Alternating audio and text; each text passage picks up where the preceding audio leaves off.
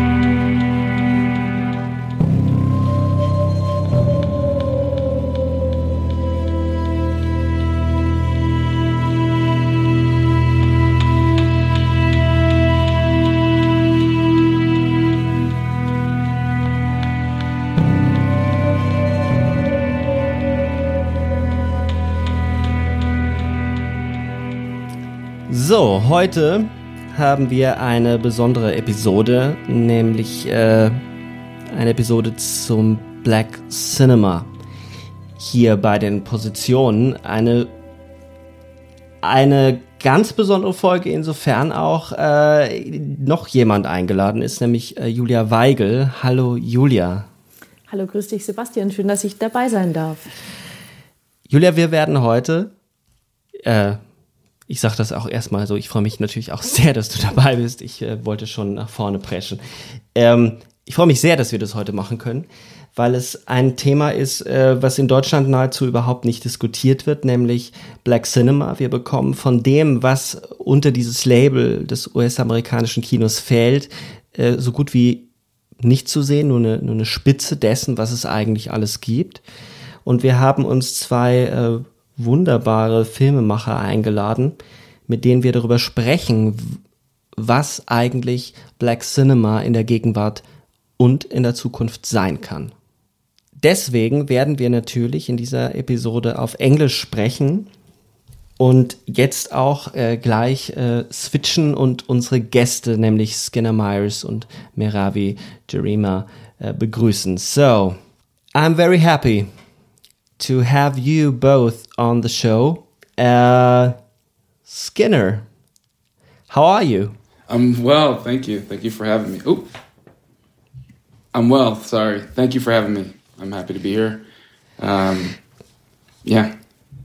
I'm really happy to have you on the show. And to all the people who don't know you, Skinner Myers is a filmmaker, actor, and photographer. He studied at Columbia Brooklyn College USC School of Cinematic Arts. Correct me if I tell something wrong. Mm -hmm. He is uh, at the moment teaching at University of Colorado Boulder, um, and his latest film was The Sleeping Negro, which was shown at the International Film Festival in Mannheim, where that was where we've met. Yes, and we started this conversation about black cinema. So I'm very very happy that we can talk about that in detail yeah, on this episode. Me too. Yeah, we met in the hotel. Well, we had the, the start of the conversation was in the hotel lobby at like three in the morning.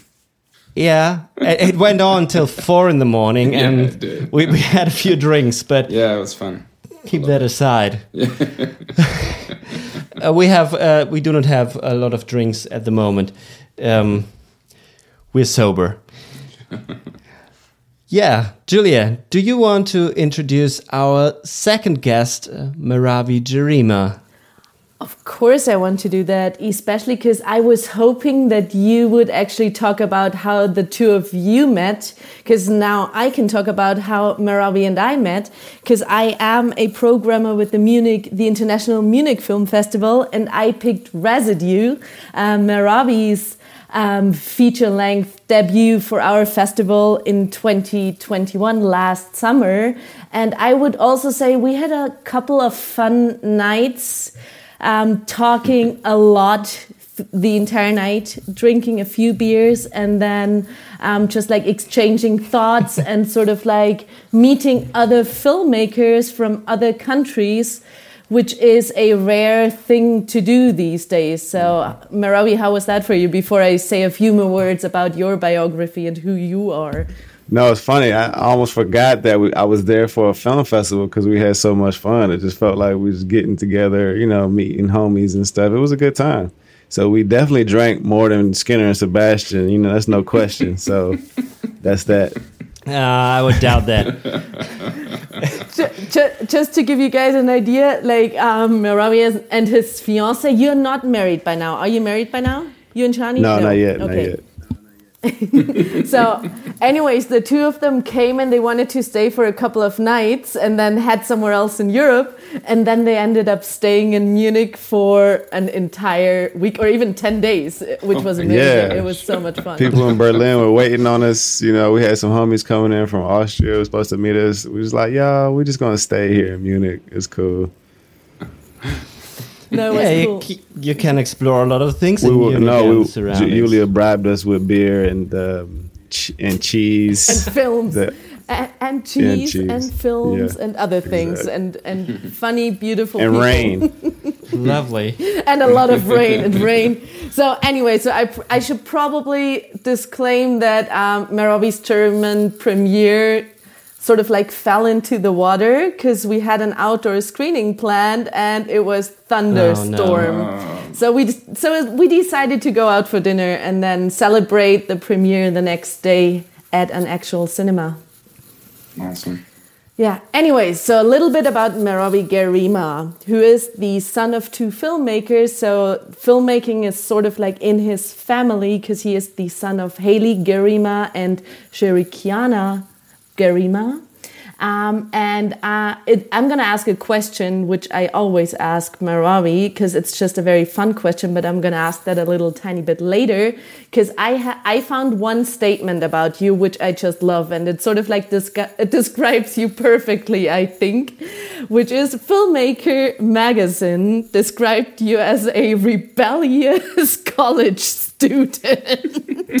which I just love. So maybe you can tell us a little tiny bit yourself why Filmmaker Magazine actually calls you a rebellious college student. Yeah. That is funny. I read the same the same quote today, and I, I really love. That's it. funny as hell. I, I honestly I don't know. I don't know where they got that from. Maybe just every time I'm talking about film school, I'm always talking shit about the school I went to and all that kind of stuff. But it's just funny as hell because my dad, like we we were going through some documents or some shit, like some some online article came up where like this white dude from UCLA or who went to UCLA was just like remembering his first time seeing um what's that Bogdanovich film? Um, uh, Paper Moon. Paper Moon. Yeah, he's remembering fondly his first time seeing this classic film and all this kind of shit. Um, and including the moment when I guess he said rambunctious oh no, bombastic Ethiopian student Haile oh, Gerima cursed out the, the director, called him racist and all that kind of shit, and said you're uh, disparaging this young black girl in this film and all this other kind of shit. But just like how he remembered that and just kind of like dismissed Haile as like some crazy student or whatever, but like it was really about like how beautiful he thought the film was and shit. So I don't know. Filmmaker magazine, I think is. you know, I, I, I enjoyed the article. We had a great talk, great uh, interview before they wrote it. So it must have been something I said. You you, you, kind of have to say that right now. Anyways, I just thought it's like a super perfect bridge um, to where we are heading in our conversation today. And then also, I mean, like we already talked about Residue, which world premiered. It's your feature length debut. It world premiered at Slamdance in back in 2020. It feels very much a very long time ago, doesn't it? Mm -hmm. And then it sort of like premiered in Europe at the Venice Critic Critic Week, and then I showed it at the Munich Film Festival, which was just so much fun. And then before that, you shot a bunch of short films and you were the director, the editor, the videographer, the pretty much everything you did everything on your own with a bunch of people you know. Yeah, I mean, you know, that's how it goes. Skinner, I'm sure you know that's how it goes. Yeah. you know? Yes. Yes. But but but you know, I got to be honest. I was going to say something, but are we starting? I'm sorry, I didn't want to cut you off. No, come No, on. I was going to say like um, the shit that I, I saw my parents go through, like to bring fil- films to completion, and like the types of obstacles they've had to like overcome for lack of like a technician, like one person, or you know what I mean. Just kind of really motivated me to learn as much as I possibly can, you know, like about every Yeah. every every inch of the process of like making films. And so like when I went to school, my focus was like cinematography and sound, you know, and uh, thank God because I was able to like, you know, do sound when we couldn't find a sound person for residue and in post. You know, I mixed it, you know, recorded, you know, sound editing and po and uh, sound design and all these things that like I wouldn't have been able to do. Like I studied producing, and I just try to make sure that like no one at part of the process could could stop a project that I'm on, and also to type, you know, to mm-hmm. try and make myself into the type of person who any one of my friends can just slot me into their project, and I could just help them push it to completion. You know, no matter what, you know, when all funds dry up and all that kind of shit, just to, you know, and mm-hmm. and why? 'cause There's this weird thing that like film schools do, which is just from day one they're asking you shit like are you a director or are you a writer? You know are you an editor or are you a mm-hmm. producer? And really just compartmentalizing all these aspects which really have no choice but to come together you know and work together. And it's just weird when like one person doesn't know the other person's job you know what i mean? Like kind of what goes into mm-hmm. the whole collaborative process is is really stifled by this lack of crosstalk and like cross training you know between the uh, mm-hmm. between the disciplines and like you know imagine you know what i mean how much it, it would help a cinematographer who knows how to edit you know what i mean? A lot of times that's the conflict between directors and cinematographers. The cinematographer wants to give you everything out of kind of insecurity to make sure that you have what you need in the editing room. But like as an editor you're like i know i don't need that. You know we can move on or i know we do need that. And so i think that like yeah. you know it, it's so many ways this comes up Yeah. Absolutely. okay. Absolutely. No, I was just going to say maybe Skinner, you can start with that because um, I mean, Yeah. we now talked a little tiny bit about like how we met you and also maybe why we picked the two of, of you as our conversation partners here Mm-hmm. for this podcast because it's of course due to your beautiful films, but then also because the two of you sort of like influenced our way of thinking about Yeah, or absolutely. sort of like you know getting our own insights into black cinema or contemporary black cinema so maybe you can tell us a little because the two of you actually know each other as well so yeah. how did you guys meet and like Well, we we both went to USC Film School. I dropped out after a year, and Mari and I met through a mutual friend, Sandrine Cassidy, who works at, at the uh, Industry Film Relations uh, Department. And that was someone who I sought out my first semester. I, I started USC in 2013 and uh, left in 2014. And um, she became a good friend. We actually lived in the same neighborhood when I lived in, in LA my problem with USC, because I do talk shit about that school, is that um, it's so rooted in the traditional uh, structures of what Hollywood was, and that is not friendly to the black experience. Uh, how black film- filmmakers have a lack of resources and have to operate. So for me, I came into the film school as an actor. I was I studied with uh, the Gene Frankel Theater in New York City in the late '90s. I studied with Michael Howard, who used to teach at Juilliard, and I did lots of plays. And so I came in as an actor trying to uh, meet people and learn the aspects of filmmaking because I was going up for Thug of the Week. Every week I would get an audition for like The Practice and Law and Order, and it was just thug, thug, thug, thug. And, um, you know, it's it, USC was very not supportive. And I remember one of my first teachers, Larry Carroll, he, he passed away, rest in peace. Um, I had like a two minute uh, uh, uh, cut piece that was all black and it was just sound design underneath it. And they're like, that's too long of a shot. Shot the shot shouldn't be two two minutes long.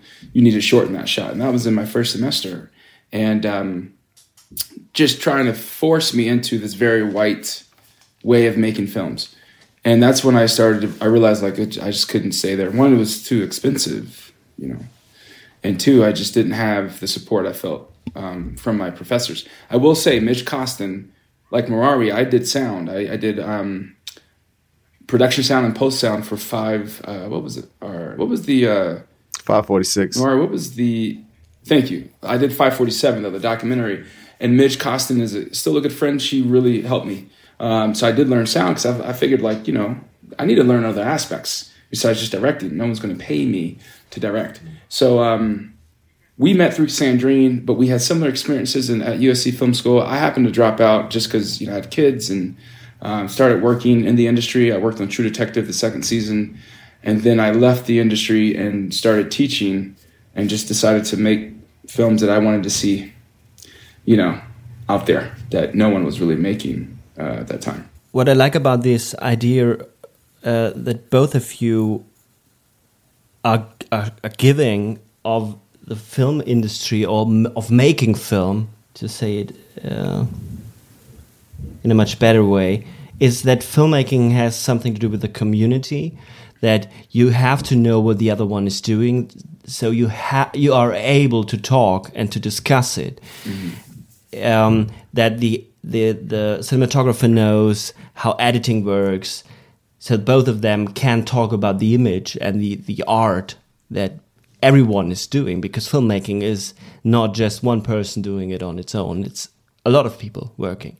And the same the same thing is where we all met or most people met uh, here who are talking is uh, a film festival is kind of a community in in a sense that we are talking about films and that br- they, the films bring us together and that is very different to what most people think of the industry, where everything is so professional and separated.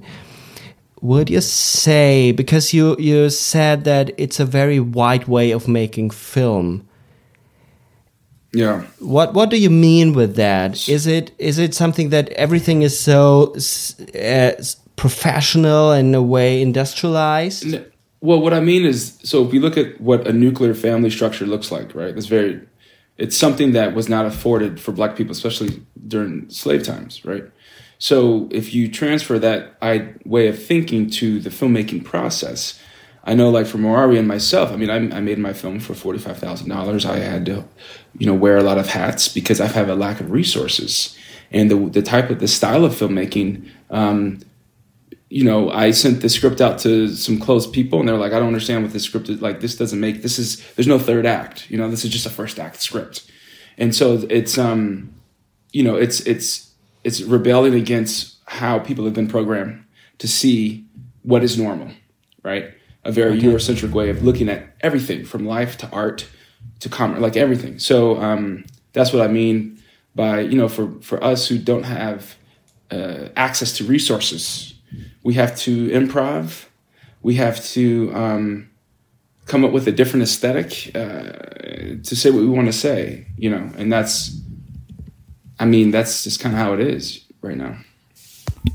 I think also if you just look at like the form of like, um, let's say like traditional three act structure, um, you know, essentially it's like you know this form, you know, that we've inherited over like what a thousand years of like, you know, human storytelling history, et cetera, and stuff like that. But like specifically in the United States, it's like a form that we've inherited from like a thousand years of like kind of Eurocentric, you know, kind of ways of telling stories. And like it's different. Like you talk, you listen mm-hmm. to like Akira Kurosawa talk about like the forms of storytelling that he was influenced by. It's like Noh theater and like all these other things that like Japanese history and culture, like con- you know, mm-hmm. crystallized mm. over the hundred years that they kind of you know were able to stay in one place, you know, in their own society with their own culture you know they closed off their their borders whatever you feel about that. It allowed them the opportunity to like develop their own history and culture you know and like hand these things down Yeah. in, a, in a way that like you know kurosawa was able to benefit from and use of course he borrowed from like the west like all these other things but he had his own kind of history to like to uh to work with. And i think that like black people in the united states are so intent on like destroying if you look at like Skinner's films, the black folks are like so intent on like really challenging this um this form that we've inherited and just the notion that like it's the only way to tell a story. Listen, man, I went to school. This school that we're talking about, despite its best intention, it can't help itself. I went to school. There was my first writing class that I, I, I took because I was forced to. No, my second one. Um, the teacher starts the class off by saying like, "This is the only way to tell a story." And like these other forms out there, like those aren't actual stories. Like those are just kind of like meandering, whatever, experimental, you know, whatever way he had of just kind of like discarding, you know, entire, you know, swaths of like human populations, history and culture. And he's like, this is the way. And if you want to sell a film in Hollywood, because that's the only thing that he could conceive of people's desire who would come take his class, mm-hmm. then this is what you got to do. You know what I mean? And people take that shit hook, line, and sinker. And that's the class. After you take that class, man, my, my classmates have um who had interesting ideas in our first semester after that class, unrecognizable from the whole army of like everybody else who's like right. went through this school or like has studied, you know, these, you know, whatever, these, you know, this who have taken in this this thing with without question. You know what I mean? To me, like it's a tool and it has purpose you know, just like every other tool has some purpose that it can be applied to, but like to take it in without question, to assume that it's the only tool in your tool set, then you, I mean, of course you're going to look like every other film in Hollywood right now, you know? That's right. That's right. Yeah. Can can I ask a rather um, sort of like provocative question? Do you guys feel kind of frustrated? Because when we talk about UCLA, I mean, there's there was a movement called the LA Rebellion, where Merawi, your dad, was sort of like a part of in the 1960s, which is a long time ago. And when mm -hmm. we talk about it now, or when I hear you guys talk about it now, it seems like not a lot has changed since then. mm -hmm. Just, it's you're exactly right. I mean, I as a professor, I've been teaching for almost seven years and out of those seven years, maybe I've had five or six black students at the undergrad and grad level. And I taught at Loyola Marymount University, which was like a top seven film school. And now I'm in Colorado. And uh, nothing has changed, to be honest with you. I think once Spike got big and had that crossover appeal, crossing over into, you know, commercial success, whiteness, or whatever, a lot of younger black filmmakers wanted that. And um, a lot of them don't know the historical uh, black cinematic tradition. And uh, if they do um, they don't want they, they you know it's like it's cool to talk about it but they don't want to struggle. Um, with telling their original stories. Everyone wants commercial success. And so um, yeah i don't i personally maybe Merawi you feel different. I personally feel like not much has changed um, in that regard you know? Um, I, it, yeah, it's really frustrating. I'm, I'm I'm extremely frustrated. I mean, I'm I'm about to make another movie in a, in 15 weeks, and usually, you know, you make a film, maybe get a little bit more extra money to make the second film, and I'm actually doing the reverse, I'm making another feature that's gonna be cheaper than the first one. Mm. Um, but you know, it is what it is. Um, so we'll we'll see. But yeah, I don't think much has changed, in my opinion. Yeah, no, I, I would agree. Um, yeah, I mean the, the example we started with with like, you know, yeah, I was thinking about that all the time, just like the shit that like my parents went through while they were at school. Cause like, yeah, I, w- I was expecting things to be different, but it was like very clear. I had man, I had a teacher who, in the same way, similar to that first that first writing professor I told you about, wasn't speaking directly to me, but like um, that same semester, I wrote, you know, uh, like my my short film, like a little six minute piece. It's like the third film that you do in your first year or whatever. Um, and like, yeah, I was, it was just weird because like I had, there was just like so much unnecessary tension between like me and my professors to the point where like the weekend before I went to go shoot, you know, the day before I went to go shoot, she's like, man, like, I'm sorry, like, I don't see it. This is not a story. You know what I mean? Like point blank mm. simple. Like this is not a story. And like basically what she was saying was that like I don't recognize like those cues that like I'm used to, you know, like those signals of like 3 act mm-hmm. structure in the way that I'm used to them. And so like, mm-hmm. you know, you're gonna do what you want to do, but like I cannot green like this. If I was a studio, I would not give you the money to do this. And like, but which is which is whatever, you know, it's fine. But like if you look at the films that like she was green lighting, You know what I'm saying? If you look at like the other films who achieved that those structural signals, you know what I mean, of like three act or whatever traditional kind of shit. Um, but the types of films that they, you know, man, it it, it really is kind of like, uh, yeah, not not much has changed, you know, and I think that like, uh, Yeah. I think that it's only because I had a group of friends with me who were just like, you know, on the same page and were just like, because I was starting to like give into the pressure. It's no joke, you know what I mean? Like, it's not only your teachers, it's people you're going to school with, it's the other films that you're watching and shit like that. It's a lot of pressure, um, and and a lot of it is not overt. A lot of it is shit that you can't even see or tell. You just it is attractive. You know what I'm saying? Like, I, I do want to be able to kind of do this thing with my film.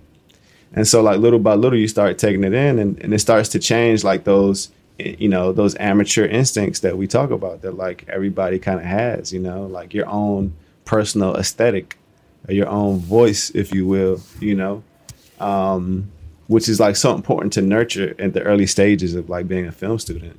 Um, but like, you know, when you tr- when you just kind of like your voice is totally overpowered by like Alfred Hitchcock technique. Boom, you know what I'm saying? All of a sudden, you don't even know what you thought was good anymore. If it doesn't look like Hitchcock, then it's not good to you. You know. Um, No. That's right. so, and that's not to say these things are useless. It's to to put them in context. To say that they're just one way of being, like one tool set. You know, one tool for you to have, and just you know, like Africans, man, like in the United States, like you know, at what point have we had the opportunity to really, you know, go over the length of our history and say, like, this is the storytelling mm-hmm. forms that are indigenous to us, and like, you know, like the question itself is just is so massive because of this, you know, catastrophic shit that like white people imposed on us. Now it's just like, of mm-hmm. course, everybody mm-hmm. is contesting the form because it is Eurocentric. You know, Of it, has taken on such Eurocentric characteristics. You know, it's hard to separate from those and to, you know, and we also want to say like, Sure. what is our own organic way of like, you know, doing? So this whole like, question of like black cinema is super, just kind of like, you know, super, uh, you know, up in the air. Yeah. I mean, I have, you know, there's classmates from USC when I was there who are working in the studio system. And I think, um, you know, you can't do any radical black cinema through the studio system. It's an oxymoron. Um, and I, you know, it's like people are like, oh, I want to reach a big audience.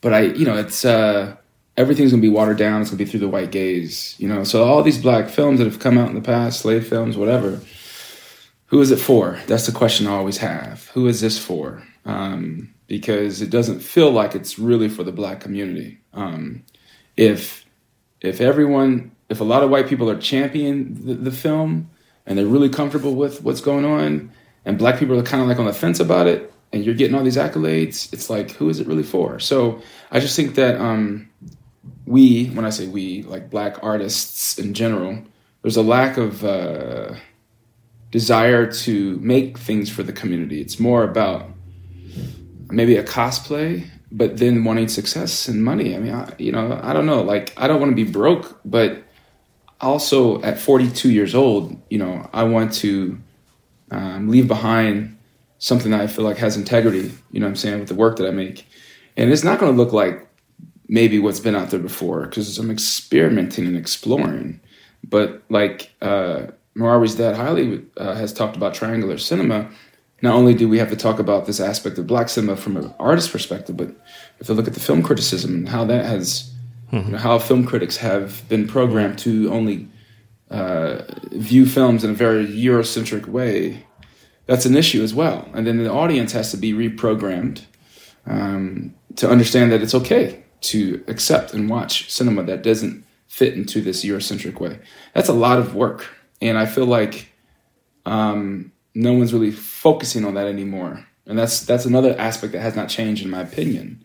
You know, you have these young critics um, who, like, I saw something on Twitter where this one critic was like, "Yeah, once I started watching old movies, my whole film criticism like changed." It's like they were criticizing films without even really understanding film history. It's silly, but they'll write up for these articles and these magazines, and it's their word, you know. And so I don't know. It's it's a big it's a big problem.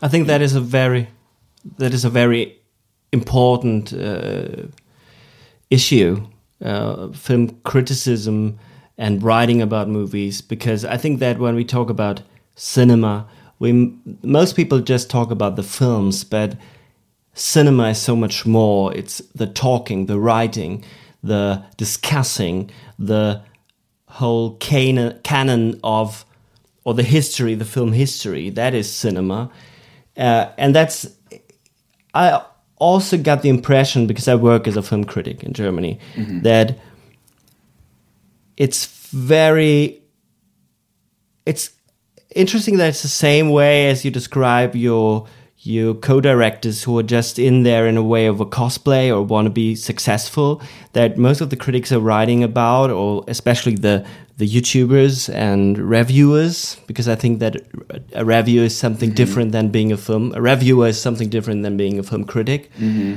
uh, are very much focused on being successful on their own because there is this uh, thing that I would say complicates it all. That is capitalism. That is the market. Uh, but let's put it in another way. Uh, one, I have one question that that is running through my mind. You said that um, Eurocentrism is this three-way or, or this three-act structure would you would you say both of you say that Eurocentrism or this this capitalistic way of making a film has materialized into a specific form? One, I, I want to clarify. I think that three act structure is a is a form, you know, and I think that uh, in yeah. in in its use over history, you know, in the conventions that have kind of developed over time, it has taken on Eurocentric characteristics. You know what I mean? I think that like uh, yeah. And I think that it has been used in that way, and I think that we're encouraged it to we're encouraged to kind of, kind of th- you know uh, use it um, in ways that kind of um, uh, I think um, I think that we use it in ways that kind of prohibit us from kind of discovering or trying to discover what might else serve us in a, in, in a search for something you know that is um, mm-hmm. you know uh, more reflective of like you know African values and African kinds of like ways of telling stories. And I say that because like my dad, uh, his dad was a, a playwright in Ethiopia, right? And like never studied Shakespeare, never studied anything like that. But like, um, there's like a whole history of like you know Ethiopians before him and like this you know styles mm-hmm. of like storytelling. His grandmother, my father's grandmother, for example, was like a apparently incredible storyteller who never wrote a word down. You know, this oral history that was like passed mm-hmm. down. And like these are things I have almost no access to. I have access to like my grandfather's like plays if I learn Amharic, but like generally speaking, you know, you can imagine a whole universe of like ways of telling stories outside of theater. I'm mm. it's I find it hard to hard to believe that like my grandfather's like you know plays had any kind of like you know three act structural considerations or whatever you know what I mean and at the yeah, same time yeah. that in no way devalues you know his way of like you know telling a story and so like I think that like um, if I fix my entire you know, if, if my entire conception of like what a story can be is like this three act, you know, way, which I'm taught here in the United States, then like mm-hmm. at what point does it make sense to me to like even want to go to like discover like these other ways of like telling stories, you know what I mean? Mm-hmm. And so I think that like mm-hmm. that's the danger, you know? Um, yeah. The other thing I want to say is that uh, the second part of your question, you were saying, has capitalism created can you re- can you can you say it again for me? I wanted to answer that one too. No, I, I, am interested in how close you con- would connect that to capitalism and the market, because uh, Skinner uh, referred to those people working in the business and other black directors working in the business doing kind of a way of cosplay and try want to be successful and the three way uh, or the three act structure is i mean that is kind of an imperialism an aesthetical imperialism that is also uh, in a way coming coming from Europe to the States and from the States back to Europe because we also have a lot of other filmmakers. I mean, to for example, like Béla Tarr, who is never never used. I think he gives a shit about all that, yeah. and he's just trying to express. So basically, could we say that it's all boiling down to the market? That that, that is the, the the audience is used to, and we're gonna sell them what we conditioned them to watch. And can I can I maybe add something because that's also just one of the big questions that sort of like I stumble upon all the time. Isn't it like always a question about like selling out as well as an artist in a way like you're doing something that people are used to because you know it's going to sell? It, I just want to say something real quick, and then Mara, you can answer that. It, it's funny um, selling out. My students, uh, you know, I have uh, undergrad. They don't understand what that means that doesn't exist in the world. It does for me. I mean, I was I'm born in 1980, um, I, but that for them, that's just the normal way of, of, being successful. So it's interesting because they don't even know know what that word means. They're like selling out. What, what does that mean? Mm-hmm. Like I'm already on social media. Like the goal is to, is to be seen. So it's I think that's we have you know that's something that we have to be aware of. Like the term selling out is for like uh, does not exist with the up and coming filmmakers. And from my experience as a professor, seeing these kids graduate, they just don't know what that means. They're like, "What is that?" That's that's that's normal. That's just what we do.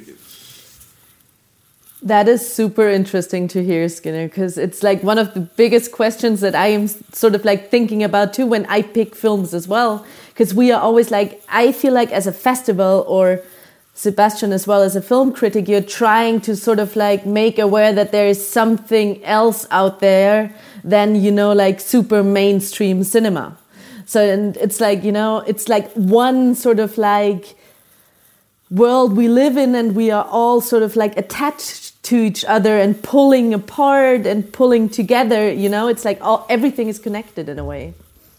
Yeah, I mean, also just Sebastian, you know, I think you're absolutely right. You know, so like cinema, just like every other art form, you know, to kind of, you know, sustain you, you ha- you do have to enter into the market and like it's a commodified, you know, art form. You know, if you're using it to sustain you, and I think that like filmmakers who are interested in, you know, untethering from like the you know kind of forces of the market to a degree as best you can as regards your work you know, I think you do have to keep your day job. You know, like to me, like Skinner, like teaching, you know, but also making his films on the side. Like that's really the only option that like filmmakers have. You know, my dad taught at Howard University. He taught film for 40 years, and like that was how he kind of like mm. kept the lights on and continued to make films that would not make money. But I think that like, you know, that's true. Like the the market really only recognizes or is only really content and you know confident in investing in films that you know, kind of reflect this three act structure because that's their, you know, that's what they recognize as, as uh, like you said, what what the audiences have been conditioned to respond to over time, you know, through them and other forces in history, whatever. Like that's the way to go, as we, you know, in regards to their money, um, and and I think that like, um, yeah, like to me, like what I'm interested in is like this kind of like. Um, increasingly politicized population in the United States, especially since like 2020, and like seeing all the shit that's going on, mm-hmm. like the the types of shit that like really aren't um, people aren't passing over anymore. You know, the things that like people are now willing to say and like speak on to me signals like an increasing level of like politicization in the population, and hopefully some which will trickle down into like you know kind of like the spheres of like artists and like you know filmmakers as well who I think will uh, also thereby increasingly, you know, um, uh, bring on a lot of that kind of like political rigor into their art, into their craft, you know, and I think it's totally necessary, you know, uh, to have like a um, a class of like black artists, artists period, but specifically like black artists who are you know extremely political and also riding that line as as artists you know and finding ways not to be pamphleteers but ways to be high level artists who have you know uh, intent, like have an actual political intent, you know, and direction, you know, and um, and um, and and bias. You know what I mean? There's no really no time anymore for like you know like unbiased takes in in black cinema. You know what I mean? And they, they never have been. You know, black people. It's the hardest thing for black people to be is unbiased. You know, especially in like political spheres and shit. But I think that like what I'd like to see amongst like black filmmakers is like more rigor politically and artistically. You know what I mean? Um, and and more daring and like the only way you can become you know the only the only way to create space for yourself to be more daring in your art is to dislodge your livelihood from your art you know That's as right. best you can Yeah. Yeah, I mean, I think for black people just in America, um, we don't have time to not fight for our own liberation and, and, and rechanging the social order. So, you know, it's like if you're only focused on making these very highly successful studio films, what is that doing for the community? I think we have a very rugged individualism in America. So it's about well, if I can escape the hood or whatever, can I can I get on? Can I make money? Can I get the bag? Then I'm good. And I just think as a as a black person, but also as a human being, uh, that's not how one should live, right? And um, would I like to not have loans? Yeah, but I I'm not going to do Creed five, six, seven, eight, nine, or whatever to get out of that. Um, and there's things that I want to say in a way that I have not seen. When you learn a language, I speak Japanese. My wife is from Japan. Um, we've been married 18 years. You have to learn the culture in order to really learn the language of any, you know.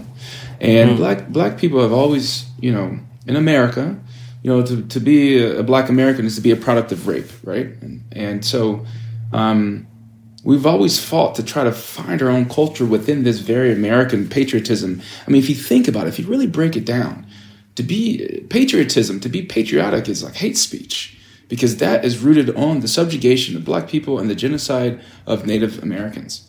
So, you know, it's um, when you're trying to learn your own culture or your own history and you want to make films that reflect that, there's no room right now, financially, uh, market wise, PR wise, uh, distribution wise, for that if it doesn't fit this Eurocentric three act structure. And so that's a hard uh, thing to fight against. But I think as black people, we don't have time to play any more games. And I think, um, you know, if enough of us got together and really push and push and push and create our own distribution uh, network, we would have our own audience. Because I can tell you, like, not everyone loves the films I make. Some people think they're very quite amateurish, but the people who do get get it really get it. And it's like, okay, if we could just build that out, build that out, people do want to see something different. They're just not given the option. If, if you tell me you want a salad, and I say, well, I'm sorry, you can only choose between a pizza or a hamburger, you have choice, but it's not the freedom of choice. It's not the choice you want, but I've given you a choice. And I think there's a lot of people out there who want to see these different black stories, but they're not giving the, the, the avenue to see them. And we saw that with the LA Rebellion. I mean, it was an amazing movement, and then it just kind of like faded out in the 80s. And, uh, you know, uh, Merawi's parents shouldn't have to uh, fundraise for any film, right? There should be people in this industry who are knocking down the door to give them money. Charles Burnett shouldn't have to struggle to get a project done at 75 years old, right? But you have people who are 22 will come out of film school, just say yes to something, and all of a sudden, you know, millions of dollars are doing these really weird movies. So our priorities are not where they should be as a black community. We see that in politics. We see that in how we operate with, amongst ourselves. Um, and I think we need a better political education, and that's where it starts. As an artist, you got to have a strong political education, you know. And people change. I mean, shoot, I was a freaking conservative in my teenage years. I didn't know. I grew up in a very bootstrappy, very Christian. You know, my dad was a preacher, and you know, it's like there's a lot I had to unlearn as I became an adult. A lot of confusion that I had to to be, I had to become confused about. But you have to clarify the fight as black people, and we should use every avenue of our lives, art, commerce, work, to clarify that fight for the, us and for those that come after us. And you know, that's my personal goal with art. It's like, you know. But hasn't, uh, can I just ask one quick question? Because I think it's just super interesting that you're talking about distribution and hasn't like a few things have already changed, right? Because I mean, you have Yeah. Ava DuVernay and you have Array Now, which is sort of like a black driven platform? Like, what do you think about that? Because not a lot of people in Germany know that there is something like Array Now, because we don't have that here in Germany or in Europe at all. Yeah, is that for me? Well, or both. I mean, Residue is or was on Array Now and then on Netflix. So maybe Merawi, you could say something about that as well. Yeah, I mean, I think that like I talk about this all the time. Like, um, it blew my parents' minds that like after I spent all those years making a film, I didn't have to like turn around and spend equally as much as many years, you know, distributing it, you know, by hand. In fact, one day I was like, "Yo, Haile, like, um, I'm thinking about like maybe just trying to like self-distribute this thing, just to kind of see, just to learn from it, just to kind of gain that experience." He was like, "Are you stupid?"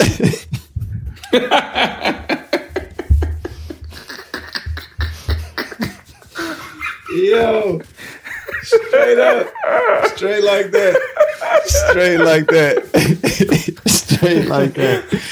Motherfucker, are you stupid? So what did you do? What did oh, you do? What Oh, did you man, do, yeah. Merawi? Did you self-distribute? Hell no.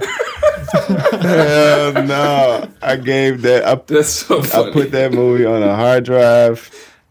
On, on on you know Google, I gave that to Array and let them do, uh, you know, do that part and like they they did an excellent mm, job and like funny. saved me a lot of time. I would literally still be pushing that film right now. Like you know, there's many mm-hmm. things I, I still want to do, but like in terms of just like releasing in the states, like it would be somewhere, you know, maybe on YouTube or something, and I'll be, you know, passing out links, which is totally fine. Like something that like I'll do if I have to do, but like at the same time, because I'm not doing that. Unlike them, I have the freedom to like be here writing, you know, my next project, or like be here like you know, Yeah. prepping the next thing. Yeah. I, I will say um, there should be, in my opinion, there should be a hundred Exactly. array type Can I? films, Can I? Real, right? Yes. Like, go ahead.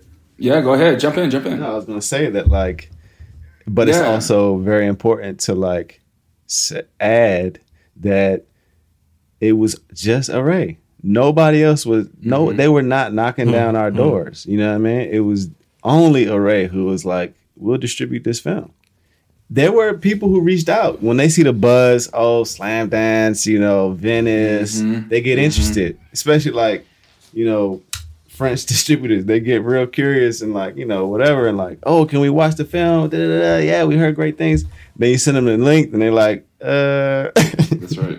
That's right. maybe yeah. not. You know what I mean? yes. Yeah. So it's really Yeah. in the states. It was only Array, and in France, it was only Capricci. Uh, and um, and to me, like, that's it. You know, like I think that like um, Mm-hmm.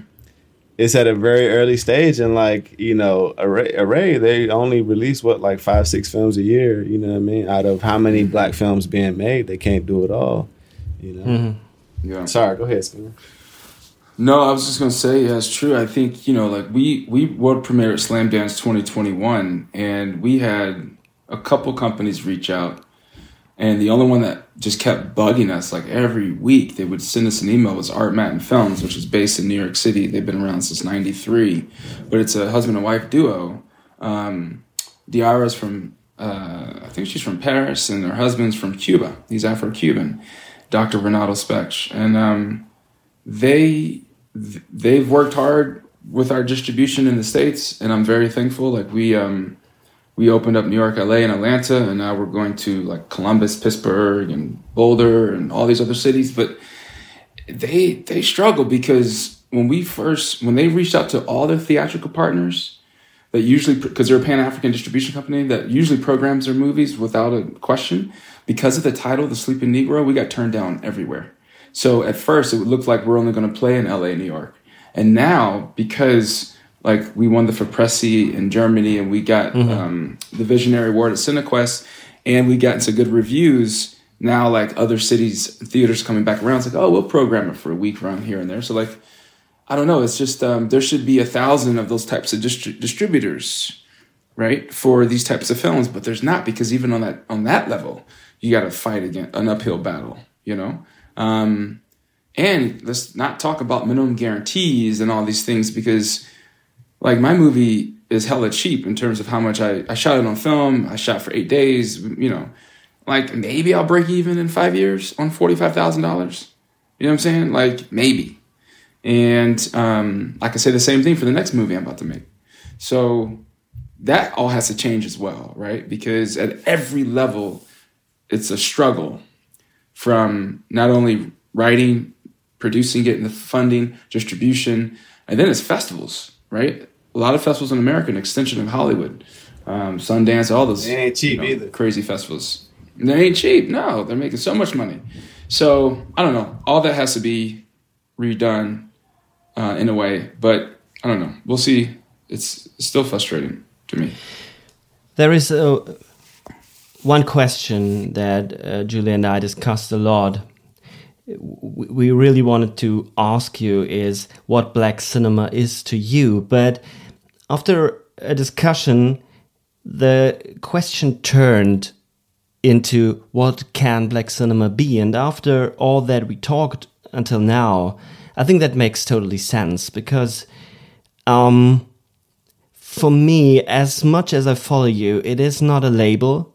It is something that is open. It's something uh, that is a perspective, and that brings an interesting perspective to the discussion we are having. And maybe we can specify a little bit what black cinema could be by discussing the situation right now, because I mean.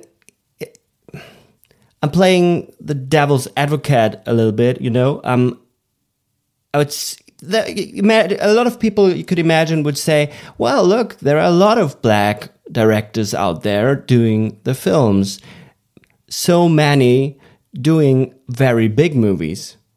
I mean, there is Black Panther. There is uh, Barry Jenkins, Ryan Ryan Coogler, who did Black Panther. There is um, there are a lot of uh, people like Steve McQueen who doing that big movies and getting a lot of reputation uh, from it. And there are a lot of uh, uh, white directors who are doing films focusing on on black stories. Like i mean even a film that that is not shown here in europe uh, joe talbot's last black man in san francisco or sam levinson malcolm and marie that was broadly uh, broadcasted everywhere because it's on netflix. So from your perspective is that black cinema or is there more to come or has or what, what work do we have do you do we as a community of human beings have to put in that there is something like an expression of a black perspective in cinema? Well, I'll, I'll from my standpoint, if black cinema is not, um, if black cinema is not challenging like social positions um, established by white supremacy and the dominant systems in power, then you know what is it doing? I think the potential for black cinema to have its own cinematic language is great. Some of those filmmakers you named, you know, like I love Lovers Rock that Steve did. I thought that really had a, it just really was an amazing expression of, of just like black people, especially during that time. But some of those other filmmakers, I just feel like, um, you know, after you get a lot of success, you get confused, and I think they're confused, and I think um, we have to redefine what black cinema can be from a terminology standpoint because black cinema to me is not just a movie that has black people in it made by a black person. You know if it's following traditional storytelling models then to me personally like mm, i can't say that's black cinema. When when white dude like last black man in san fran i'm not gonna like you know talk too much shit but uh what nah that wasn't to me that wasn't for us by us and um uh, same with Malcolm Marie.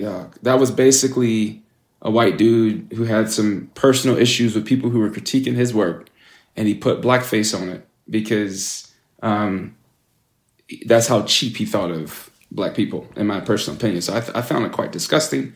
I thought um, you know, I don't know Barry's personally, and this is not like a personal dig, but what he did with Underground Railroad was very disturbing to me. Um, how slavery and the pain of the violence of slavery was beautified. Again, who is it for? Who, who what what is who is this helping? Who is this for? So we have to look at from a community level. How does it help change the social um, power structures, right, from an art standpoint?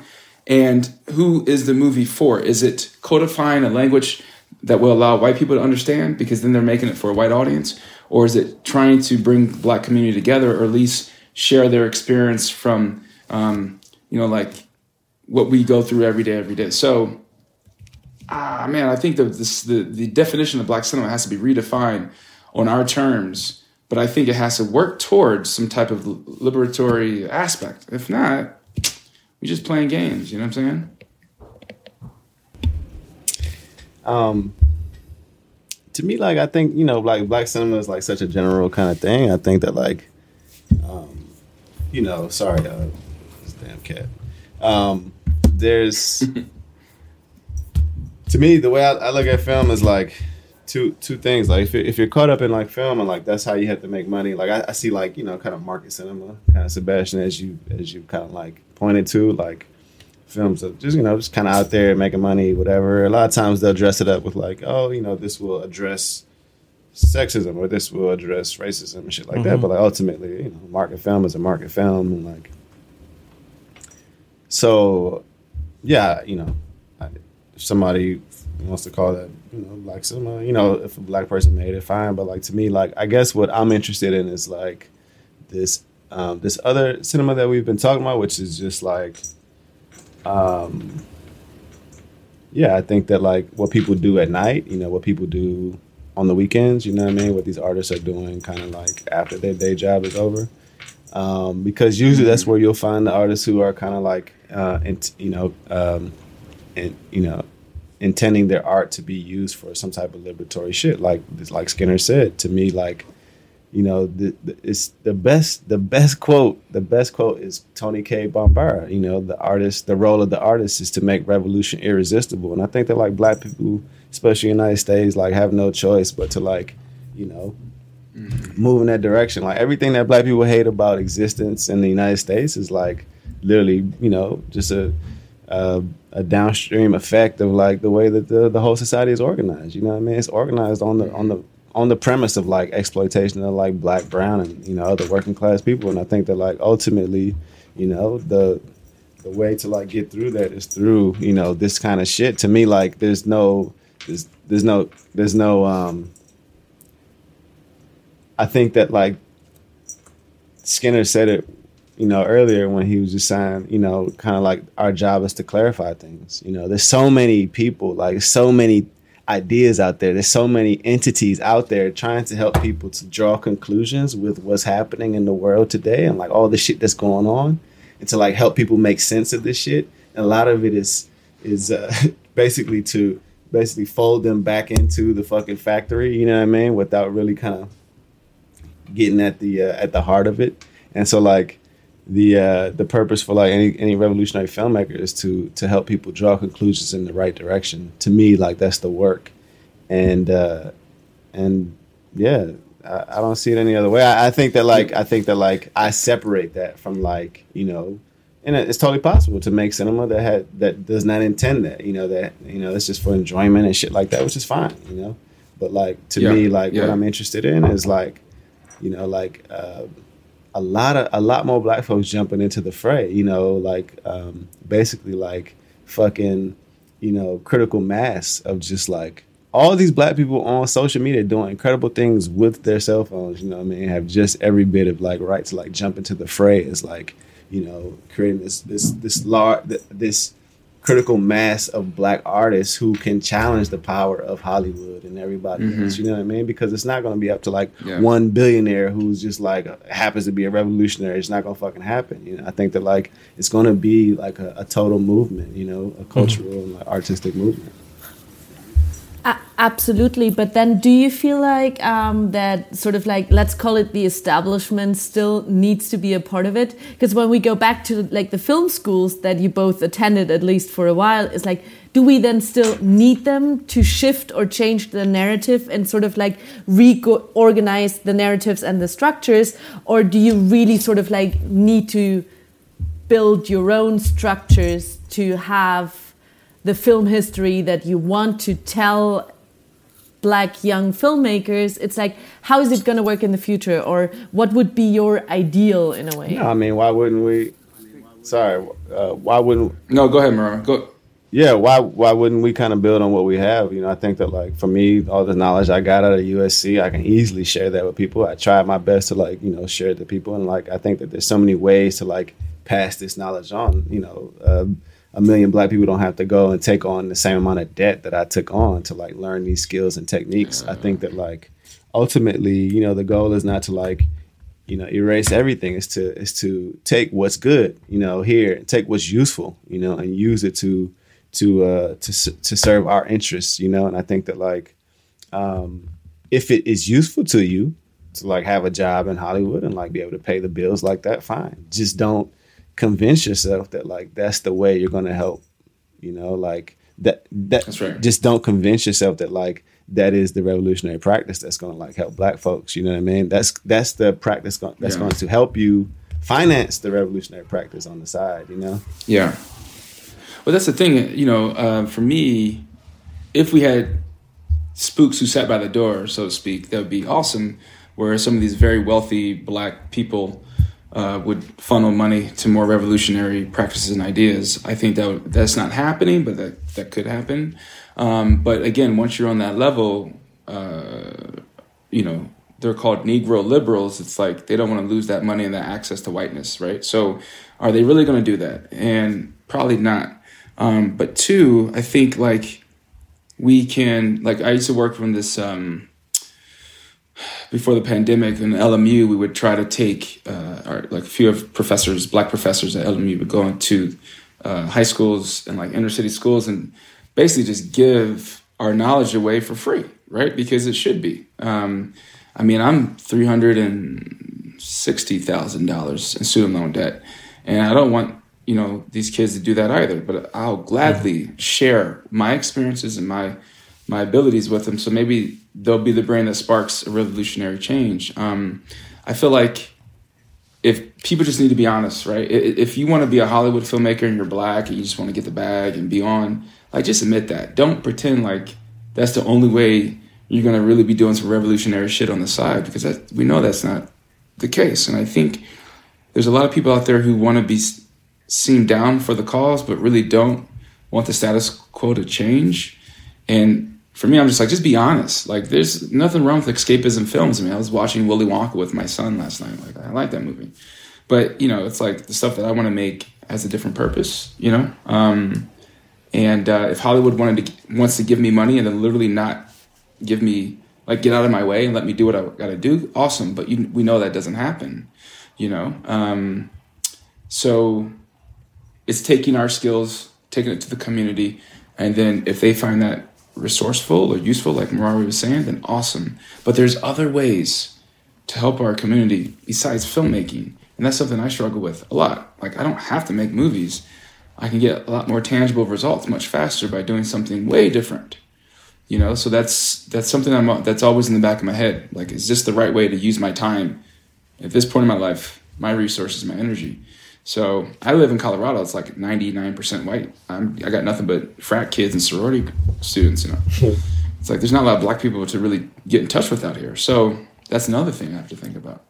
No, it's something I think about a lot too. And I, I think everybody, especially nowadays, is really, a lot of filmmakers, I think, probably up against the same thing. Cause like film is like such a long game. It's like, yeah, I want to mm-hmm. help with film and I want to make a film. And then like, it's hard to measure. It's very amorphous, immaterial you know results from like your work like residue like how do i measure its impact and like you know whatever.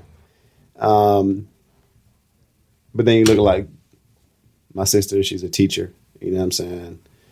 And like you can see immediately you know the impact that she's having on like her students lives and stuff mm-hmm. like that. And she's very front line I struggled with this for a long time, but I, you know, the way I've been able to, you know, kind of like uh, bridge that gap, so to speak, or supplement, you know, the art form is by just organizing. So I'm in Chicago and I've been kind of organizing, you know, since let's say like 2020, you know what I mean? And like that has been, you know, that's the first time I feel that like I'm not just like an artist secluded in my watchtower, you know what I'm saying, while like the world is actually going through, you know, the motions and all these things are happening. And like but also like it's it's also incredibly important to the craft as as the artist because it also keeps me grounded, you know, in like, you know, basically amongst the people who I care about most anyway, you know, amongst the people who my mm-hmm. art, you know, is directed at, you know, and I think that like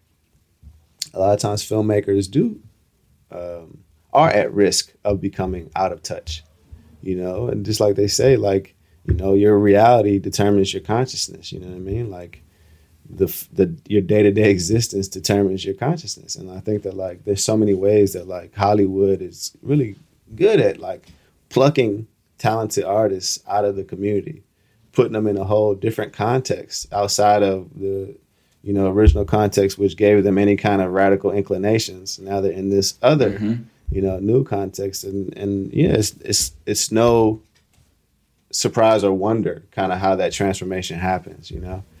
Um, right. So for me, it's been an incredibly important kind of uh, addition to my practice as a filmmaker, you know, kind of like the merging of these two worlds.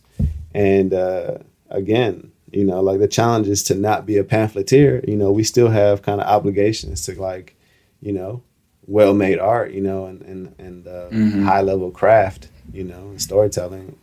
Um, but I think that like that that's really the only you know to me presents itself as the only solution because uh, you know the solution through our problems will be through organizing people anyway so you know i think that like uh, what a collective approach you know i think that like mm-hmm. you know what is more direct than that than like organizing so that's kind of what what i've arrived at you yeah. know kind of like um, the duty of all people you know what I really like about a conversation is something I thought of after watching Residue the term community, and that something that is frustrating me in Germany as well, and I think you, you know what I mean, is um, the construction of stardom of stars of those people working in the industry getting very successful and when they get successful they get very important and when they get very important they get separated from the community um, and they're getting themselves kind of a commodity and when I listen to you talking about film, it's not so much. It's it's like you're talking about an art form. You talk about expression. You're talking about uh, binding people together um, and I think that our conversation digs really deep into how the whole industry, uh, as Americans say, the whole film industry is constructed, is structured. It is so much structured on the idea of separation, of being something very special because you're doing this film and everybody loves you. But taking that away and working together on the same level that you are a filmmaker and the other one is working in a bakery or whatever is this kind of working on something like one of my most favorite philosophers, Jacques Rancière, he's a French philosopher, says um, uh, this, the sensory fabric or the distribution of the sensible that we are living in this in this world together where we have certain sensation that, sensations that are common. And that is what black cinema has to work on isn't it? Like to to express something that not that people can inscribe themselves into. But the the um, problem with the mainstream hollywood film industry is not just that they are making money or that is a three act structure, but that they're separating everyone from everyone. Yeah, I mean, I think um, if black cinema is made in Hollywood terms, it just further con- concretizes the, the blackness as as the other in that world. There's no room for other experiences in that model. I don't know if that could change. I don't know, but right now there's there's not. So I think there's a lot of black people who want to see a different cinema. That, like I said earlier, they're just not given the opportunity to.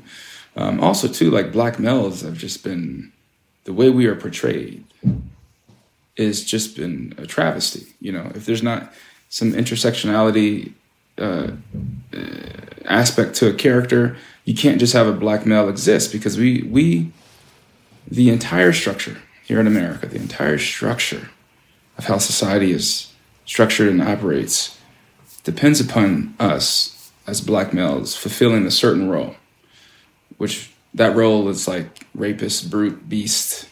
We don't have, we're, we're not humanized in a lot of ways. So that's another aspect of at least the stories I want to tell is like humanizing the black male perspective and, you know, the depression, the grief, the, the struggles that we all go through. Um, and so I don't know. I mean, I don't know if I'm even answering that question, but I just think like trying to, it's almost like you're trying to reform something that's unreformable, right? The whole thing needs just to be completely bypassed in terms of what I think needs to happen for black cinema.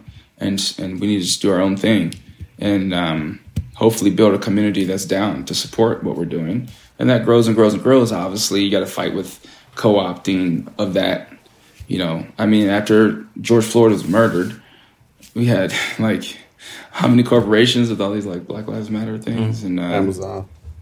And we gotta go. We gotta go beyond slogans too. You know what I'm saying? Like, I don't know. There needs to be like a materialistic change. Violence is part of that too, in my opinion. But yeah.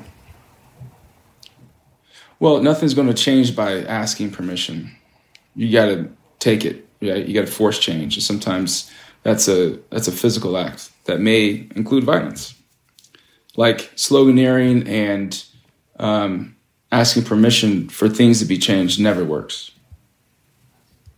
And whenever things in the past have changed, it's been on the on the deaths of people who've been fighting for a certain cause. Yeah, I think that's why 2020 was so kind of like massive. Like they burned a fucking police station yeah. down. You know what I mean? I think that like yeah, people mm-hmm. saw confrontations and conflict and like you know explosions of violence with the police that nobody ever imagined before. Just videos, Seen. They got left scared. and right, videos yeah. of just like people, you know, just like swing, you know, fighting back, knocking police out and running yeah. and shit, and never getting caught, and just being like suddenly people yeah. like, oh shit, you can do that. You know what I mean? It was just like a whole shift in like the way people were con- mm-hmm. conceiving of like. Uh, what their options are, you know, in, in the states. And so, but I think you know, also Sebastian, kind of going back to your question, I think the problem with Hollywood, yeah, it, you know, kind of like it does what it is, you know, intended to do, which is just kind of like as an institution cropped up out of like you know this capitalist system. Like the goal is to like help to perpetuate, you know, capitalist ideology and like you know, of course, you know further individualizes us. You know what I mean? The whole the whole shebang. You know what I mean? And mm-hmm you know, puts all these whatever, you know, in ways that doesn't really kind of serve any type of like liberation, you know, ideas, you know, whatever you want to call them. And like, so I think that like, I, I do want to draw a distinction between like black cinema and then kind of like, let's say like revolutionary black cinema. And I think that like, then if, if you're looking at like that, then like the problem with Hollywood is, yeah, that like it is meant to perpetuate an ideology which, you know, is born out of our enslavement and really only seeks to continue our kind of like you know mm-hmm. unresistant you know um, acquiescence to like the system as is right and um and i think that and and kind of reduce the height of our political power to like voting you know what i mean like don't yeah. get mad vote you know all that kind of shit and like you know yeah just re- and and then like make racism just seem mm. like the you know the moral failings of individuals rather than like you know the That's entire right. fucking system. That's, so I think that like yeah yeah I think that um mm-hmm. you know therefore you know the alternative becomes clear you know in terms of like yeah yeah but then maybe I, to ex- uh, but then maybe to extend the question even a little further when we look at Hollywood and the film industry is I mean that system isn't working any longer. Of course, we we sort of have like Netflix now and Amazon Prime and all of those new platforms that are sort of like the new cinemas and cinema isn't working anymore. But other than that, like all of that sort of like stardom, celebrity based stuff that has been out there isn't necessarily working any longer. So don't you feel like timing wise, it's a pretty good time to do something revolutionary and something new to just jump in? Because I mean, you I- know, you would think that I, our our friend Mtume says he, he he said this. He was like, "We have black Hollywood. We don't have black cinema," and that is very true. And I think I have a, a buddy. I won't say his name, but he had he made his first feature. It hasn't come out yet. It's coming out next year, but it has some big black ass stars in it. Netflix funded it for a lot of money, and I just know what he had to go through to make that movie. So you have these opportunities, streaming platforms, but they don't want they want a certain type of black film. So the, the yes, there is opportunity for certain black hmm. filmmakers who hmm. want to make a certain type of black film to capitalize on that. But for what we're talking about, there's no room right now. There's no avenue besides Array, besides ArtMattan. That's it. So um, I don't know because you know, if you want to make a certain movie, yeah, they'll fund it, and they'll, but they'll tell you how to make it because it's their money, you know. So I don't know. I don't know if it's a good time for new, for rev, uh, rev, revolutionary black cinema. No, I mean, I totally, sorry, I, I, just one more thing. I, I totally agree with you, Skinner, Mm-hmm. but I mean, there's gotta be an alternative to Netflix and, Oh, I see. Yeah, you know? And Yeah. I mean, like, isn't there room for more? Oh, okay. Yeah, Because yeah, I mean, right. we're, we're, we're not gonna change Netflix, at least not for now, but, but Yeah, I yeah. mean, isn't there room for something else that Yes. just doesn't really exist just I yet? see. Yeah.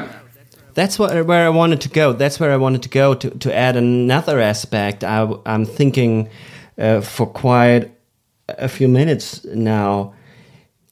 When when you say that black cinema, both of you say that black cinema is kind of a perspective and another way of expressing uh, uh, a look at the world or a community. Wouldn't it be the best time to connect yourself with all the other filmmakers who are trying to express and are not seen because there are so many others. When we because when we uh, we analyzed it it's a market and Netflix is a market. It's it's it's basically the same. Everyone who who who was screaming about well it's a new liberation and everyone is free now and we are free of the the big of the big um, pr- pr- production companies. I mean there was a that's ludicrous yeah? And but in the end of the year you're doing your best list like the best films of the year as a critic. And and i've seen two films that are that were so beautiful. One is called adam. Or adam. It's a film uh, uh, from morocco. No nobody nobody has seen it in germany. I think it it would run three nights, maybe in one little cinema, and the other one is uh, is an Af- Af- a, a film from Afghanistan, a, a female female directed film. Um, uh, the German title is Kin, uh, Kabul Kinderheim. Kinderheim, yeah, Kabul Kinderheim. Uh, do, do you know I the, the English no idea, translation, I'm Julia? I've. I've no.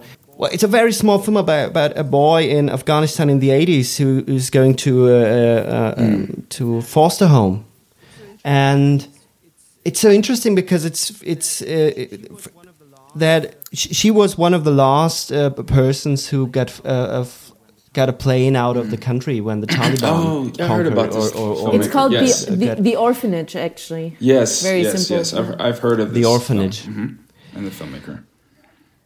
and even even that uh, that it's a perspective that's so important because Afghanistan is a very very complicated country and it's so and and most of, of Europeans think they know what's going on there because we know there are Taliban and there are I mean, yeah, there is whatever, you know? And isn't it what all I want to say is the the the, the aesthetics of people like uh, Béla Tarr, one of the older ones, or or a person like Reygadas Lav Diaz. slow cinema. Is, isn't that a perspective, uh, Lav Diaz, to, to, to join forces and to make a new community out of it? Um, than just to look at it, uh, everyone is looking at its own local Yeah. market. We're, t- I mean, Merawi, we're- uh, we're trying. Would you not? Would you say? Would you agree? I mean, we. I mean, it's only four. We have a small group that we're trying to do this anthology film. We're trying to create this new way of looking at black cinema, um, using some of the aesthetics of slow cinema. You know what I'm saying? Like, um, I think there's a lack of um, imagination um, in what this could be for a lot of people. So we're trying to connect with other artists, you know. Um, but it's like you get all these artists together and we're all struggling. it's not like we can just force our work on, Yeah. you know, the community. I don't know. But yes, I think there is room for people to get together, but it's, it's I don't know, it's tough, right? Um, Yeah. the pandemic has kind of kind of hurt that a little bit. Yeah, I, Go ahead, Moran. No, no, no. I was gonna say I, I agree. I think that like, uh, so yeah, we we have four people. We're working on like a little anthology project together, and like it's a um, you know a collective building exercise. And I think that like, um, as regards Black people in the United States, like that's kind of like one of the pockets, you know. But I agree, Sebastian, just in terms of like, you know, the opportunity for like a wider, you know, organizing uh, you know, movement amongst filmmakers kind of on this side of the line, you know, black or otherwise. And I think that like um, just tying that into Julia, what you were saying in terms of like Netflix, you know, one, I, I don't, I don't, I think, I think, you know, the fact of, you know, the existence of like this platform that like the whole world can access is incredible, you know, and I think the problem obviously is that like it's owned by like a handful of like white folks, you know what I'm saying, or whatever, you know what I mean? Like Mhm. very few people who have total control over this massive thing. Just like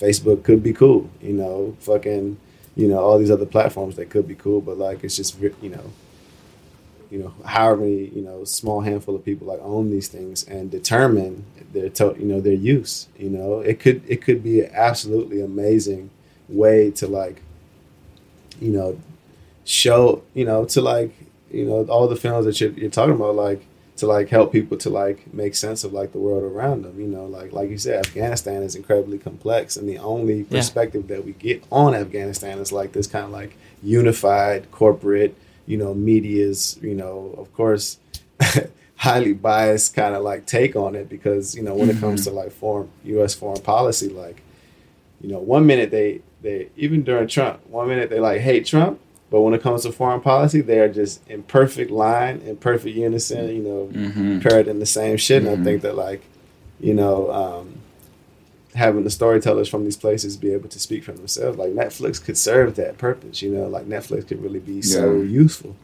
Um, but I think that like, um, I agree. I think that like, uh, it's absolutely essential. And like the time, you know, it's it's critical and, in, a, in a good time, you know.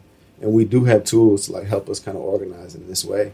I think it's uh, it's important to kind of like push outside of kind of like our instinct, our instinctual kind of like alliances. You know, like black people tend to ally with like Mhm. black people, but I think that like, um, for example, like Afghanistan to me had everything to do with you know black people in the United States, and like Palestine obviously has everything to do with black people in the United States. Mhm. And I think that like That's right. Yeah. these um, kind of the the distance that is um, ingrained in into our minds about these places that are very Mhm. far away.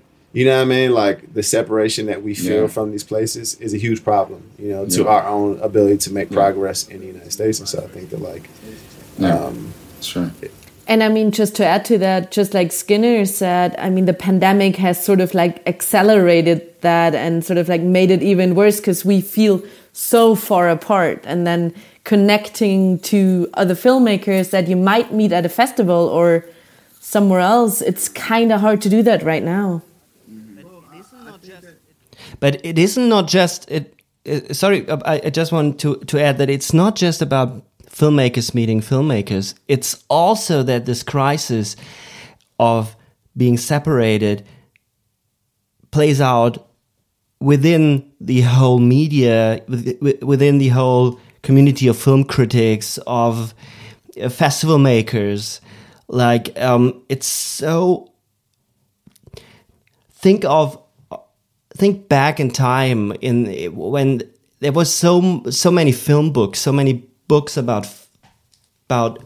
I, I and I don't mean necessarily scientific books. I mean popular books, who were it, it, and it's so little. There, there isn't there, there is not much anymore going on and and to write it's it's so hard to survive writing about films and it's so important to write about films because that is how people can connect how how you you find a, a, a common language.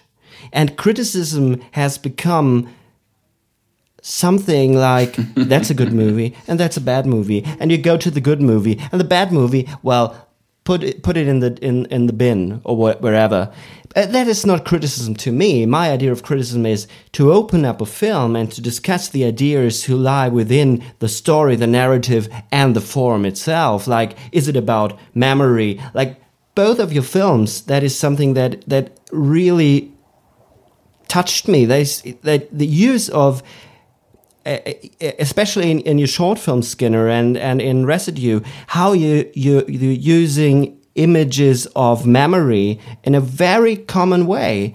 Uh, the, the, the, there are short glimpses of, of something that is coming into your head. And it's kind of a melancholic anger that that feeds both of your films. And to discover that and connect something like that that is we all working together to to find a way of bringing all those people yeah. from different countries together. When we identify something like melancholic anger or a, a, a certain way of form because form is so important. Form is not just mm -hmm. a three act. It is an expression of mm -hmm life itself. Yeah, I think stuff like this too, having these conversations help too. You know what I'm saying? Like being able to reach audiences in other countries. I think some people just don't are just not aware, right? And um, if you if you make them aware, maybe they'll do a little bit digger deeping. Uh, I'm sorry, a little deeper digging on wanting to seek out these types of films uh, from yeah. other artists. But it's um, again, we're all fighting this big conglomerate corporatization like system. Even as a film critic as a filmmaker as an audience member as a podcast as a as a book writer like i mean it's so um it's a problem. You know what i'm saying? Like i i write novels and the same i come up you know i write stuff that i was told like oh you can't kill white politicians in your books you know what I'm saying? Like the publishing industry is the same, has the same issues that Hollywood has, you know? So, uh, yeah, it's you like. can't okay. do that. But you can show the slaughter of black and brown people in these white films and have white actors um, uh, say all kinds of things. And that's okay. But if I show, you know, I have this film that I, I want to make about Frank Embree, who was lynched. I made a short about it, I have a feature in that movie, you know, during the white people in the church having this sermon about how God has ordained slavery, they get burned alive. It's very, very hard for me to get money for that movie from white people. Right? So, mm. but that ending's not going to change. Um, but yet, Tarantino can have black people getting eaten by dogs. And he's, that's amazing, you know? I don't know. There's definitely a double uh, and he's yeah, able to sell it as very subversive. Know, it's like so. I don't know. I don't know where I was going with that, but yeah. I think that we we should be um, we shouldn't be so pessimistic about it. Um, I mean, there is not. I mean, I'm I'm usually I'm a very pessimistic person, and I don't see. I'm very critical about the the, the present, but this conversation we, we are having right now and we had for the past hour is something that gives me hope in a way that you find a common language because i mean it's when we when i said that most of the films and your films are are not most of the people in germany are not mm -hmm. able to see your movies and that we are coming together and talk about it and dig dig deep through all this um, economical, aesthetical issues. That is real. That gives me hope um, to find ways and opening up ways to give space for another expression. I, yeah. Yeah, go ahead. So, No, I was going to say that I, I agree. I, you know, I, I think that like, um, generally I'm, I'm encouraged by like kind of what's going on. And, um, although Skinner, I feel you hundred percent, like that shit is frustrating as hell. At the same time, like you can't expect them to like finance their own demise. You know what I'm saying? And I think that like yeah. ultimately, um, Of course. even on this this COVID thing, you know, I think that like while it has made you know in person communication and like building you know more difficult, I think it's also just kind of created conditions for like you know that makes those things even more necessary and that makes people feel the the need even more to like come together. And I think that like um the pressures that like people are feeling through COVID, through all this like you know the financial crisis that is bringing about you know the lack of like government you know the the us's ability to like do anything about it like all these things are like um despite the physical kind of like separation is is is is basically creating the, um, the conditions for like people to to want to do those things more. And i think that like um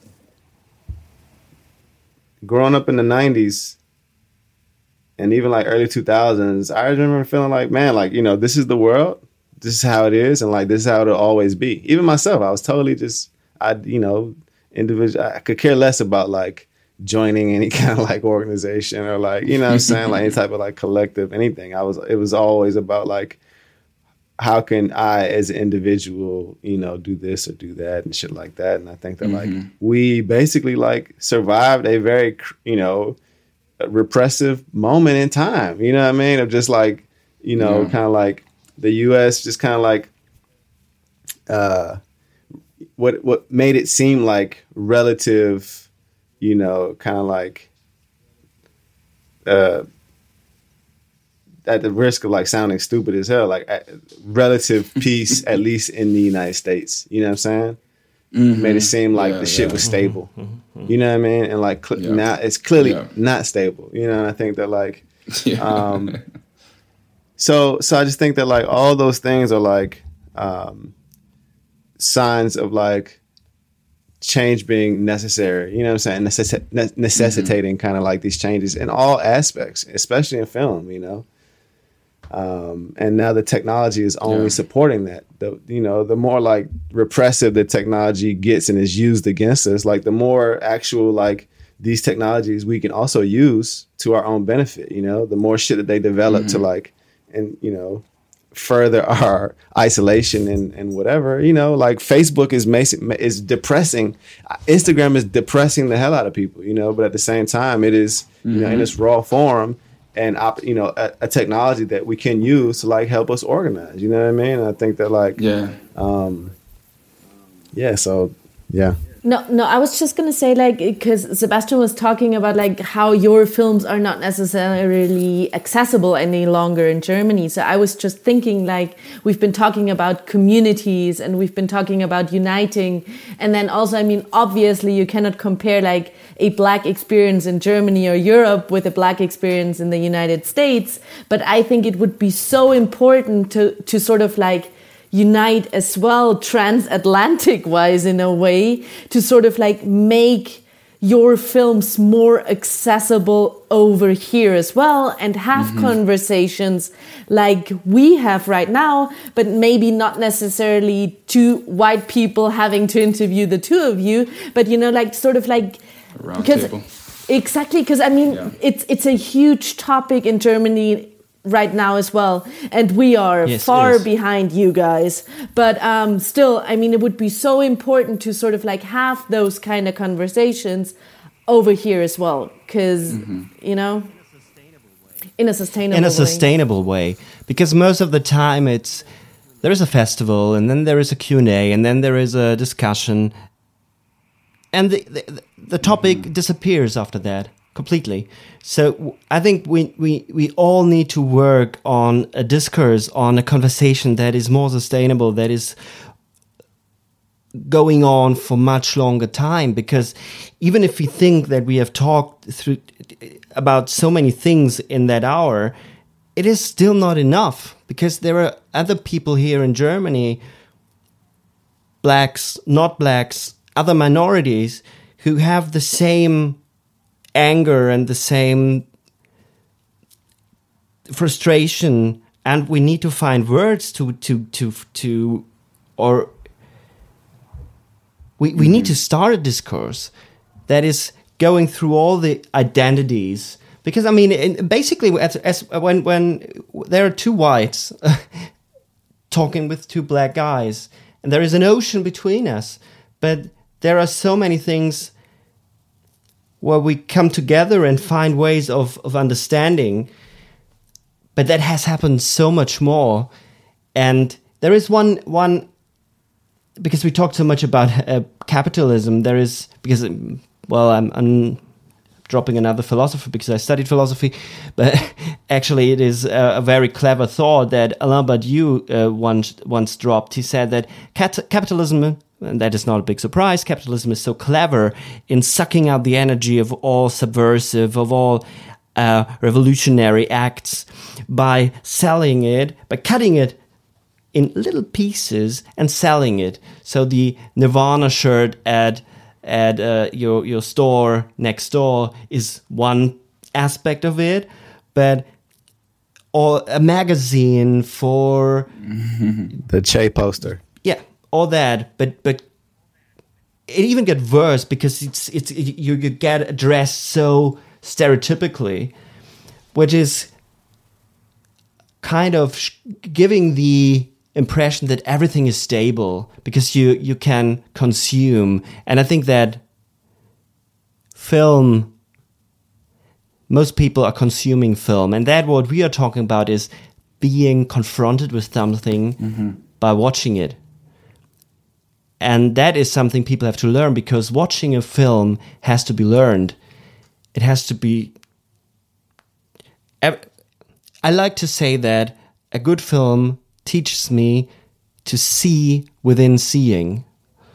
And that is, I think we, we should discover more yeah, by I talking. Mean, like Kwame Ture says, the goal is to make the unconscious conscious. If we can do that with our film, film work, that's important, you know? I think we should come together when your yeah. next big projects are on the rise or or or on the or being published or on the yeah. on on the festival tour whatever and and find ways to bring other people in hmm. in the conversation cool. that would yeah, be great I, I that would be that'd, that'd be, be nice. down i'm down for that is that my cue now? Munich is a beautiful city. You know, Merawi really enjoyed it. He wants to come back. Shani wants to come back.